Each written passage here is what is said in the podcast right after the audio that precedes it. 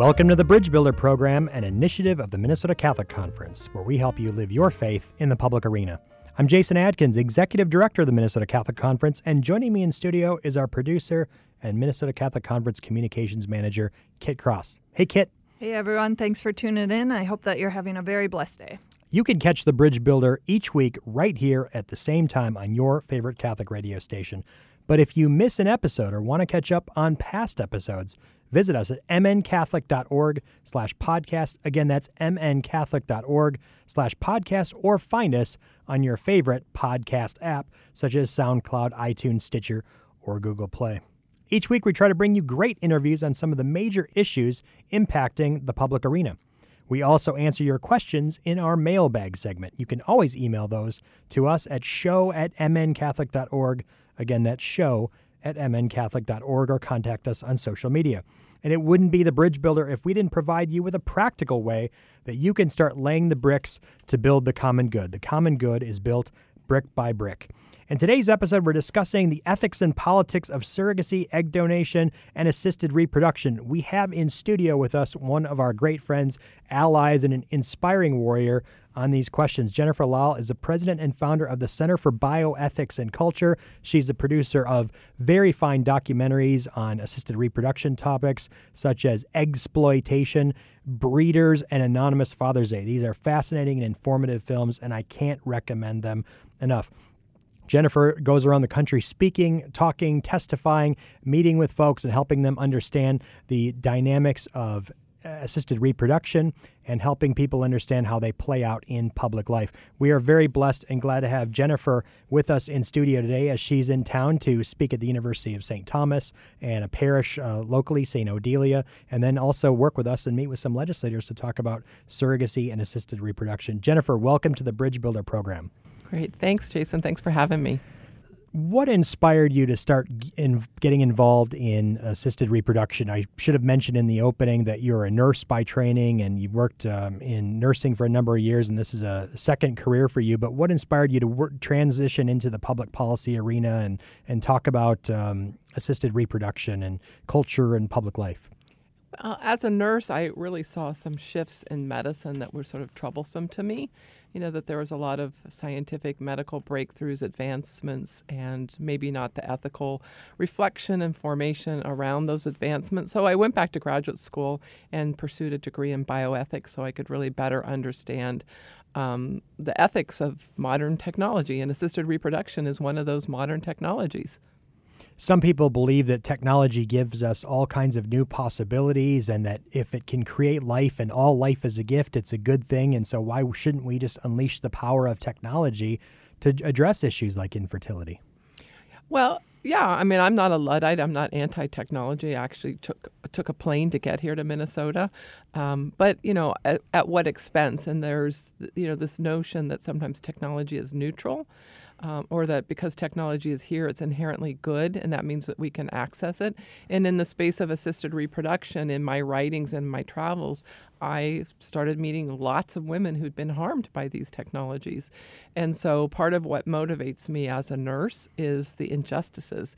Um, that may be a technology that will benefit and help somebody, perhaps in this case, have a baby, um, often hurts somebody else in that process say a little bit more about how people actually can be hurt in the process. I think sometimes it's forgotten that in this, what some people see as a benefit that some are receiving, that there are other people in the process, and we need to think about them, their needs, and the injustices that might be perpetrated by these things. Well, two particular instances in my work. One is the young woman who often finds herself a college student bombarded with ads to donate her eggs. In fact, these women aren't donating them at all, they're being offered large sums of money. They're healthy women, they have no medical reason to take high dose fertilities, undergo a surgical procedure to remove their eggs.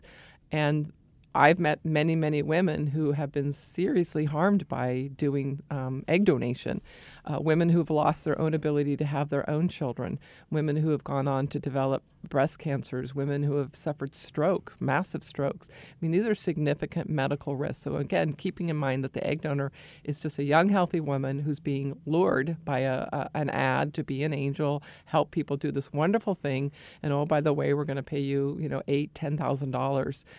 Similarly, in the same case, uh, in my travels, I've met surrogate mothers who thought that they were doing a good thing, who were sympathetic to infertile couples, people who couldn't have children, um, only to find out that they suffered significant harm. Oftentimes, it's physical harm. Sometimes it's emotional and um, mental harm. You know, treated like a breeder. The name of one of our films. You know, they're ordered. They're told, "You work for us."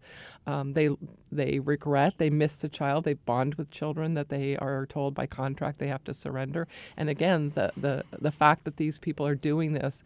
Um, with money incentives um, is hugely troubling to me as a nurse. You've said a little bit about the way in which um, women can be exploited by assisted reproduction, whether it's uh, egg donation or surrogacy, but there are also serious health risks to assisted reproduction participating in these processes as well. Absolutely. And, and because I do have a nursing background, I'm constantly watching the medical literature and looking for the, the latest studies that come out. And, you know, we've had a couple of very important studies come out and, and you know, uh, prominent medical journals that point to the risk of the, the surrogate mother in particular, and that these are high risk pregnancies. Um, and if the mother who's pregnant is in a high risk pregnancy, that means the baby or babies that she's carrying are also at risk. Uh, you know, again, back to my my years of pediatric critical care nursing. You know, when the when the mother's sick, the babies are at risk as well you've been recently uh, were in South Dakota and have been among other places testifying uh, in favor of bans on commercial surrogacy transactions, um, but also talking about surrogacy generally and educating legislators and the public about that. What are some of the responses that you're receiving and the pushback that you get when you do testify? Well, overwhelmingly, the responses are most people, and probably similar to the listeners that are listening to us talking today. Um, you know, people don't realize that this is harmful. Um, they they think, oh, helping somebody have a baby, uh, donating eggs, um, you know, that sounds like a good thing. So overwhelmingly, I find people to be um, sadly very under or uninformed or just misinformed. And that translates to people in the public as well as our lawmakers. Um, our lawmakers are also not terribly up to speed on the real risks and harms. The pushback always comes from the people who are making money so, big fertility, lawyers who broker contracts, fertility agencies, you know, they're in the business of matchmaking, if you will, people that want babies with people who are being encouraged to sell their eggs and or rent their wombs. So we always get pushback from the, you know, the moneyed interest, you know, the, this saying follow the money really applies here. And of course, you know, the people that have children because a nice woman donated her eggs or offered her womb to be a surrogate mother. So you get the, you know, the real true heart-wrenching stories of couples who have a baby now and they say, "Well, are you saying there's something wrong with this child? This child shouldn't be here." Of course, we're not saying that. We're just saying we don't want to risk other women's health or lives in order for somebody else to have a baby.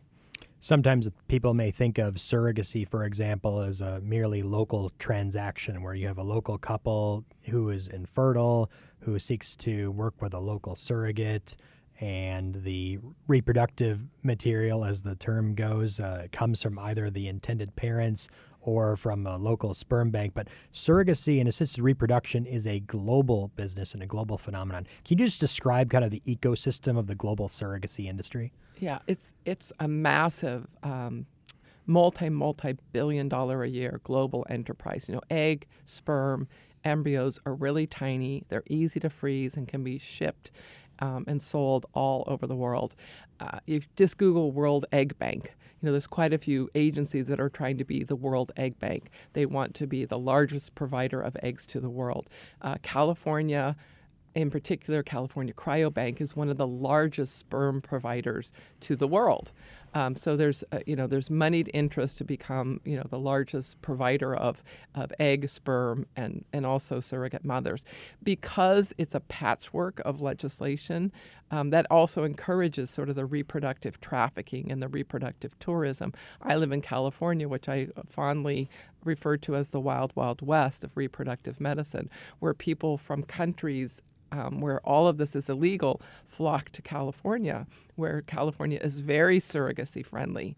Uh, so the Chinese, for example, will often come to California because surrogacy is illegal in China.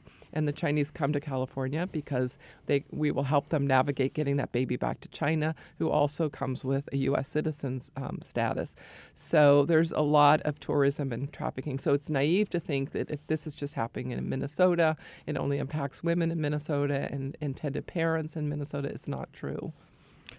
It's interesting that oftentimes people uh, will push, will say that uh, the opposition to enabling more surrogacy in our state or wherever is it's just well just conservative Christians who want to tell women what to do with their bodies. But in the places where surrogacy is illegal around the country we've never considered these places conservative or particularly Christian whether it's western Europe Canada China developing countries that aren't Christian are closing their borders to surrogacy. And you've actually built some interesting and perhaps uh, unexpected alliances with feminists and other others about these issues. Help us shape kind of the, uh, get a better sense of the the politics of surrogacy in terms of the allies and alliances that are built. Yeah, and I sometimes, you know, um, I'll take take a swat at the media, if you will, and sometimes it's just a matter of just lazy reporting because I will want to sometimes scream um, when there's a, a, piece written on a piece of legislation and the media will say, and the Catholic Church is against this or mm-hmm. something like that. And, you know, and I just say that's just sloppy, lazy re- reporting, or perhaps it's malicious on purpose reporting. I don't know. Uh, but yeah. You might I, think that we could not possibly comment. but I, I, I do work with a very, very wide range of people. I work with, you know, gay men who absolutely 100% uh, uh, do not uh, agree that surrogacy is a good thing or egg donation is a good thing. You know, they they don't want to see women harmed and exploited. I work with lesbian feminists, radical feminists who absolutely are against the exploitation of women. They they understand that this is lower income women, um, in especially in countries like the global south, really truly impoverished women who are going to be you know putting their their life and their health at risk for um, a little bit of money to sort of help them because of their economic uh, need. So I think it's unfortunate unfortunate that people don't really report on um, the fact that there's so many reasons where all people of goodwill who are concerned about the health and well being of women and children um, can come together on these issues. And so we built an international campaign called Stop Surrogacy Now, which is very, very diverse. It, have you encountered issues of trust or you know people who are nervous about teaming up with non-traditional allies in this debate and this dialogue? And how have you been able to build trust among non-traditional allies? Yeah yeah. I mean i i get that all the time. Um, you know, I speak to all kinds of audiences, and it makes people nervous that I'm on Catholic radio right now, and, and I'm not a Catholic. Um, but I, I remind my true friends, who are very diverse, that I will go anywhere and speak with anybody and work with anybody who wants to work with me on these issues because I care so deeply about them. Um, and and one thing happens when you become real true friends with people, they do trust you, mm-hmm. Um, and they, they they understand that you are the true the real deal and you're not using people as political puppets or, or, you know using people for some kind of you know ends to some means, but that you are you are building relationships and friendships and true allies. And as we like to say, building common ground for the common good. We're not going to necessarily agree with everyone on every issue, but yeah. we can work together on ways that protect the dignity of the human person. And your show is building bridges. There you go. You know, and, and I always say I, I consider myself a peacemaker. And part of building bridges is making peace with people and saying, you know, we don't agree on these issues over here. Uh, but for such a time where there's an urgent thing that's facing us, and to me, surrogacy and egg trafficking, um, these are urgent matters. They're pressing issues that you know are being debated all around the world. Let's come together and and get the job done you do something that many advocates for the, the right things, as I like to say, aren't doing, which is relying on stories. Um, and you know, there's many advocates out there who are like, well, if we just get the facts in pr- in front of people, that's going to sway folks, as though everyone just makes decisions in a rational sort of economic calculus and is just give me the data and people will find the right answer and it just isn't that way because we're human beings and facts tell but stories sell how did you hit on the the documentary model of uh, advocacy and telling stories and why do telling good stories why does that matter in the advocacy world and just changing the culture generally i remember the pinpoint moment, I had just gone to the state of Kansas to testify in a hearing that would ban the payment of eggs to young young women. I had invited a young woman to go with me to testify in that hearing because she was a PhD student at the University of Kansas and sold her eggs and almost died um, immediately after having her eggs harvested. And I remember how she was treated so horribly in that hearing in the state of Kansas. Um, how dismissive people were of her story, which she told without an axe to grind. Um, she was truly there to help change a law that would make other women not suffer how she suffered. And when we got on the plane later that day to fly back to California, I just looked at her and I said, We need to make a film. And would you be willing if I, and I'd never made a film before in my life. And I said, Would you be willing to be in the film if I made a film? And she said, Absolutely. Because I said, The world needs to hear what these legislators just dismissed. And, and we're going to make Eggsploitation. And we made it that film in a weekend. And I reached out to a couple of other egg donors who had already contacted me. They found me on the internet because I was out there talking about the risks and harms, and they agreed to be in the film. And that's sort of was the beginning. And that film won Best Documentary in the California Independent Film Festival, which of course really made Big Fertility mad because not only had we made a film, but we made a film that won a, a pretty prestigious real real film award. Indeed. And so that that's sort of what we went. Aha, that's what we're going to do sometimes we say, you know, the goal of communication is to first discern what you want people to think, feel, and do when they see, hear, or um, you know, encounter that information. What what is the guiding spirit behind the films? What how would you answer that question when someone watches Breeders? What do you want them to think, feel, and do?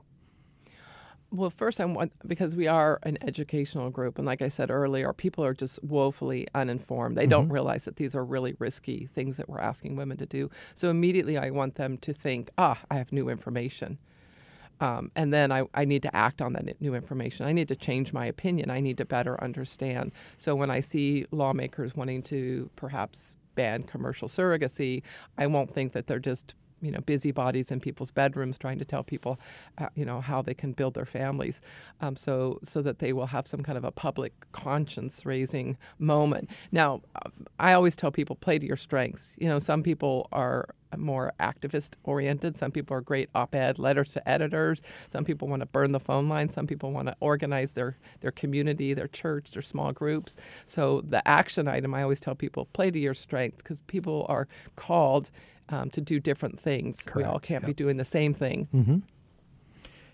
What's at stake for Minnesota as we continue to debate the ethics of surrogacy? The, in, the, the, the fertility industry, big fertility as you called it, has come to our legislature now for two decades saying we need a legal framework mostly to ensure that the contracts that surrogacy brokers and intended parents and lawyers make those will be enforced and that the baby that they bargained for will be given to them at the end of that arrangement but what's at stake is it is is it possible that you know, what does it mean for Minnesota to become a part of that global surrogacy industry? Are we going to see the advent of more brokers? Uh, will more women participate in the process? What's what What do you see happening were Minnesota to adopt uh, the surrogacy industry's proposal here? You have to look no further than my state of California, which has adopted a highly regula- regulated, however, surrogacy friendly, egg selling friendly uh, environment. Um, you know, a little over two weeks ago, we had a surrogate mother in San Diego, California, die. She was doing her second surrogacy for the same family. They came back to her and asked her they were ready for a second child. Would you do it again? And she happily helped them. And now her husband and her two small children don't have her anymore. Uh, of the three surrogacy deaths in the last several years, few years in the United States, two of them have been in California. You know, one of the surrogacy cases in my state went all the way to the Supreme Court. The Supreme Court did not hear the case.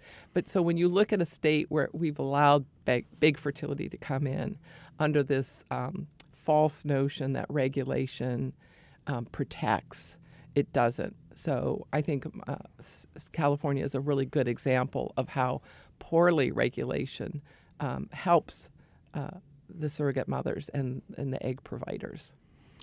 This is a really tough question. I'm going to preface it with that. But the paradigm for many people, just the gut instinct when you hear these stories is wow, people are suffering from the pain of infertility. Technology can give them and surrogacy and all these things can give them new possibilities and open up the ability to have a family. What have you found is perhaps that one conceptual change or paradigm shifting idea, thought, principle that gets people moving and thinking about this differently?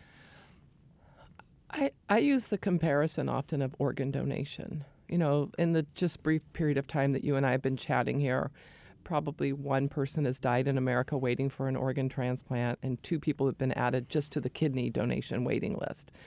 And we, we know that people are literally dying. And, but as a matter of policy and protections and ethics, we have not changed the system of organ donation in the United States to a model of buying and selling of organs. And why is that? because we know it will be the wealthy that will be able to buy. It will be the low income, uh, economically vulnerable that will be incented to sell. Um, if you're poor and you need a kidney, you won't be able to buy one. Um, you really will be having to hope and wait that you know one just becomes available uh, in the spirit of altruism. And so, while I'm incredibly sympathetic to anybody who can't have a child and, and wants a child, there's still lines that we don't cross in order to help you achieve that that dream or that want. And for me, the bright line is we don't allow you to go um, hire a woman to you know purchase eggs from her or rent her, her womb. That is a bright line. We don't harm and risk the health of somebody else because you want somebody something so desperately. Women are not for rent and children are not for sale.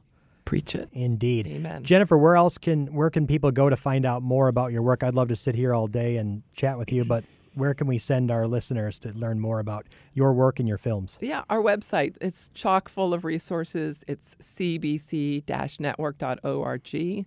Um, you can find links to how you can watch all of our films, which are all available on Amazon. You can watch them for free if you're a Prime member. But, you know, we are, our website is just chock full of, of information. Jennifer Lahl has joined us today on the Bridge Builder program. Not only is she one of the nation's foremost advocates for justice for women, uh, preventing the exploitation of women and the commodification of children, she is one of the global experts and leading advocates. We are blessed and privileged to have her on the Bridge Builder. Jennifer, thanks for joining us and God bless your work. We'll be back in a moment with the mailbag segment.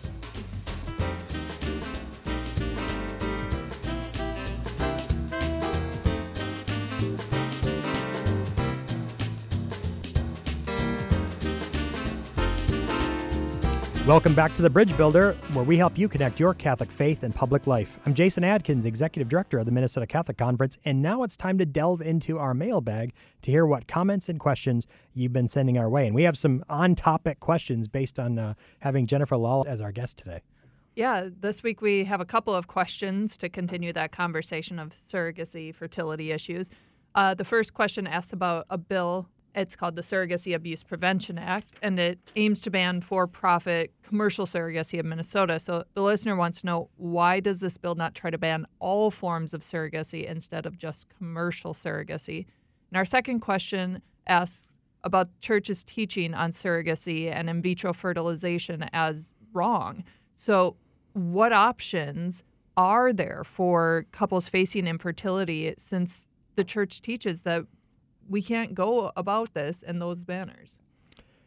Thanks for those questions, Kit. First of all, the Minnesota Catholic Conference is advocating for the passage of the Surrogacy Abuse Prevention Act. It's an alternative for legislators uh, to create the right regulatory framework and eliminate the most uh, exploitative practices of big fertility. That bill number is House File 1000 and Senate File 1152 listeners can go to our action center, mncatholic.org, and click on Take Action, and they can send their legislator a, a action alert request asking them to co-author that bill, and that would be absolutely fantastic. But it does create a regulatory framework and eliminate the practice of commercial surrogacy, um, where socioeconomically disadvantaged women are paid um, in a way that uh, provides them compensation. Uh, and the surrogacy industry has said in legislative hearings that if it weren't for this compensation, women wouldn't serve to be, wouldn't participate, generally speaking, as surrogates. So we know it's women who are vulnerable. They need the money. And it's, as Jennifer Lahl was saying earlier in our segment, uh, engaging in a practice that's detrimental to their health in many instances. And so we want to curtail that practice, put protections in place for those surrogacy arrangements that already are happening here in Minnesota and in limited numbers. We'd love to, as a, the Catholic Church, we think surrogacy in all its forms is unethical, but we want to create uh, a legislative framework that Uh, uh, prevents the worst abuses of the industry and protects women and prevents the commodification of children, turning children into a product that is bought and sold. And that's where we re- have really seen that legislators want to land. We're confident that if that were to be put for a vote today, that would pass, but that's not how the process works. You have to get through committees and two houses of the legislature signed by the governor, et cetera, et cetera. So the the legislative process can be a long and arduous one, but we think that's really where common sense, common ground legislation can be built that prevents the exploitative practices of big fertility. Now, your second question is well, what do we do? If we say no to something, what can we say yes to? And I think that for people struggling with infertility, and that can be for a number of reasons, there are a, certainly a, a, lot of options, but a couple I'll just highlight here.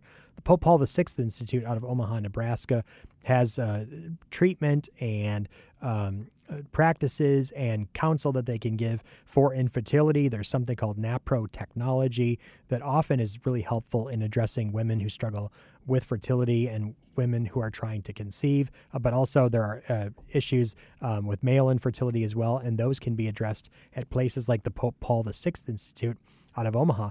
But we have to also recognize the importance of adoption, that adoption is an important way uh, to serve kids in need. And there are kids looking for families, not just newborns.